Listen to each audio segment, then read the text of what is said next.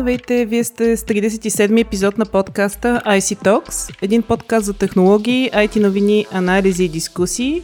Аз съм Майя Бойчева, а гост на IC Talks днес е Александра Цветкова, експерт по информационни технологии и правни въпроси, свързани с новите технологии и директор на фундация Либре. Здравей! На 19 август 2020 година Министерството на транспорта, информационните технологии и съобщенията публикува проект на концепция за развитието на изкуствен интелект в България до 2030 година. Две организации, едната от които е Либре, представиха своята позиция в становище до вносители, автори и заинтересовани страни. А, да започнем от тук. Според позицията на вашата организация Либре, не става ясна необходимостта от изработване на концепция за развитието на изкуствен интелект. Имаме ли нужда от нея или не? Считаме, че концепция за развитие на изкуствен интелект в България не е достатъчна. Имаме нужда от стратегически документ, стратегия, която да обхване абсолютно всички аспекти на приложението на изкуствения интелект, както технологично, така и от правна гледна точка, социална гледна точка, възприятията на, на гражданите и на различните експертни групи към това как технологията се развива на съответните пазари, дали ще им иземе работата, дали няма да го направи. Нали, това са притеснения, които са нормални и широко дискутирани в медийното пространство. И една такава стратегия трябва да обхване абсолютно всички елементи а, на внедряването на технологията в а, живия живот. А, много често ни задават въпроса какво всъщност е изкуствен интелект а, от гледна точка на дефиниция в някакъв контекст. Аз лично, моите колеги, нито един от нас няма да се наеме да даде такава, защото всяка една дисциплина, всеки един пазар, всяка една организация, внедряваща конкретно приложение, ще даде различна дефиниция. А всъщност за целите на една такава стратегия, изкуственият интелект трябва да бъде модел за взимане на решение, който поставя на една плоскост технология, право, етика, социални норми, културни различия, економическо развитие, абсолютно всички елементи, да ги обхване заедно и оттам насетне да изведе правилните мерки за, за развитие. Добре, а във вашето становище са посочени доста спорни точки в създадения документ – а, може ли да обобщите ключовите според вас проблеми? А, очаквате ли вашето становище да се вземе под внимание? Срокът а, за общественото обсъждане вече изтече преди месец, половин месец. Да, на 18 септември изтече срока за коментари по концепцията. Смисъла на общественото обсъждане е това, да се вземат различните гледни точки предвид. А, становищата може да звучи критично, но всъщност смисъла на подобен тип документи от гледна точка на специфичната експертиза на организацията а, или съответно експерта да се изрази позиция спрямо техния специфичен опит и познания. Аз смятам, че документ е една добра основа да се върви напред.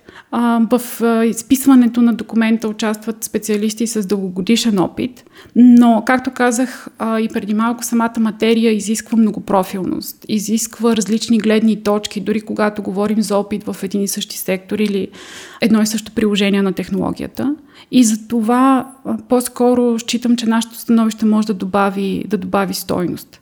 От гледна точка на конкретни проблеми, това, което най-много ни липсва а, на нашия екип е анализ на състоянието на развитието на изкуствения интелект а, към момента в България. Написано е доста от гледна точка на стратегически документи, от гледна точка на а, конкретни инициативи в областта на академичните среди, но де-факто състоянието на бизнеса, услугите, продуктите, които се предлагат от български компании, е нещо, което а, определено ми липсва. Липсват също мерки конкретни за това как да се справим с проблеми, както от правно етично естество, така от гледна точка на внедряване на технологията, приложението на различните технологични направления в различните индустриални сектори различни пазарни инициативи, които не са отчетени. И не на последно място пък индикатори за успех на тези мерки. Как прилагането на една мярка го виждаме изпълнимо след 5, 7, 10 години спрямо нашите специфични особености, нашите конкретни а, регионални нужди. Това също не е отчетено. Така че не са, не са много спорни, просто са неща, които трябва да се разгледат допълнително. А откъде идват тези спорни точки? Както казах, нужно е експерти с различен профил, с различни междусекторни познания, с различен опит, дори в една и съща материя, ако говорим за технологично развитие.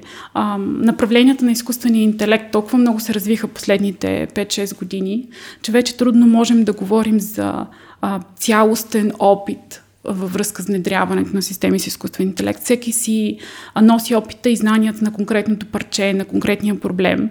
И от тази гледна точка, колкото повече хора участват, толкова по считам за възможно да се обхване материята предвид нейната сложност. Добре, работите в областта на изкуствения интелект от доста време. Какво е състоянието на сектора в момента? Ние имаме, специално за България, имаме много добри традиции в областта на технологиите, образованието в областта на технологиите. Но, например, това, което изисква адекватното създаване на ресурси, на специалисти в областта на изкуствения интелект е много повече мултидисциплинарност, мултипрофилност на университетските програми и не само на университетските програми, изграждането на едно стабилно разбиране за проблемите, които може да а, внесе изкуствения интелект в нашето ежедневие и на по-ранен етап в средното образование. А, ние имаме една програма в а, една избираема дисциплина към магистрската програма Изкуствен интелект към Софийския университет, където всъщност целта ни е да подпомогнем студентите по информатика, по изкуствен интелект. С това са специалисти с IT профил, да погледнат през една различна призма на етиката, на правото, на социални измерения на продуктите, които те разработват и да видят как различните ограничения или изисквания на съответният закон или на съответната етична норма могат да бъдат внедрени в тяхната работа. Но това е само една дисциплина. Нужни са много повече усилия, за да се разработят тези а, меки умения и този начин на разглеждане на технологията през множество призми. Необходимо е също в самите хуманитарни дисциплини да се създадат такива профили за това какви са рисковете, как, които крие технологията, какво всъщност представлява самата технология, за да могат да се доведат до тези, да се доведе до тези рискове. Така че това е един аспект, който аз считам за абсолютно необходим да се, да се развива и който все още липсва на национално ниво. Липсата на инвестиции е изключително, е изключително важен сегмент, както липсата на инвестиции в развойна дейност, било то в академичните среди или в самия бизнес, така и липсата на големи инвеститори. Наскоро Microsoft а, си избра Атина за развитие на три големи дейта центъра.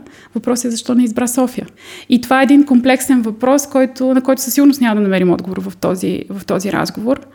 На мен също така ми липсва и а, един институционален ангажимент от гледна точка на държавата за развитие м, на конкретни аспекти за етичното обезпечаване на технологията, нормативното обезпечаване на технологията.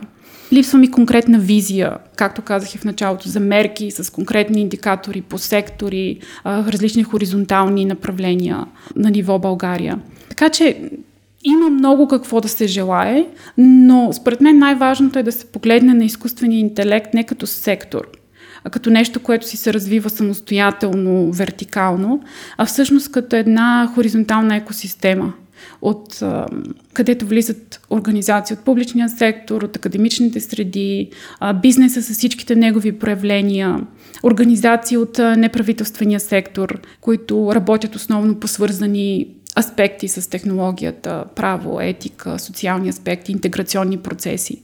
Така че за мен по-важната дума тук не е сектора, екосистема и изграждането на една жива, вибрираща екосистема е нещо, което е най-необходимо.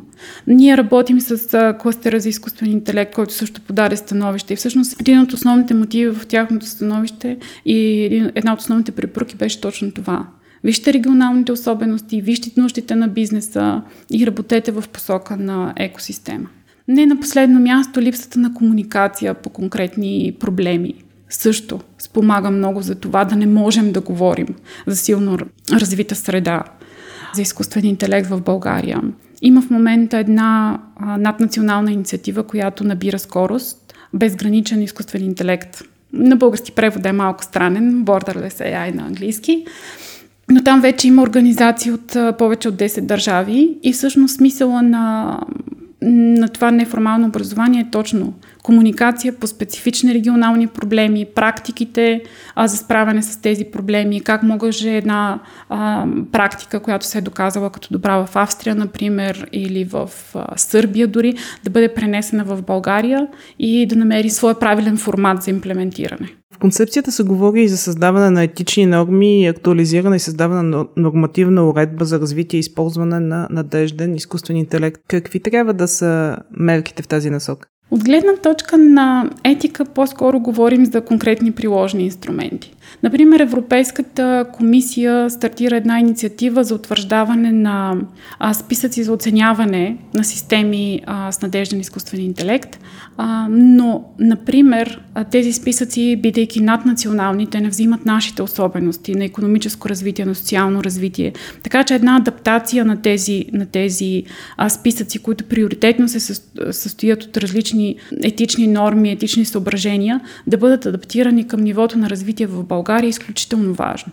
Създаването на секторни етични кодекси за поведение, както към сектори, които развиват системи с изкуствен интелект, така и към сектори, които ползват такива системи. И именно този а, начин на приложение създава високо рискова среда за гражданите или води след себе си редица правни, етични и социални предизвикателства пред внедряването на технологията.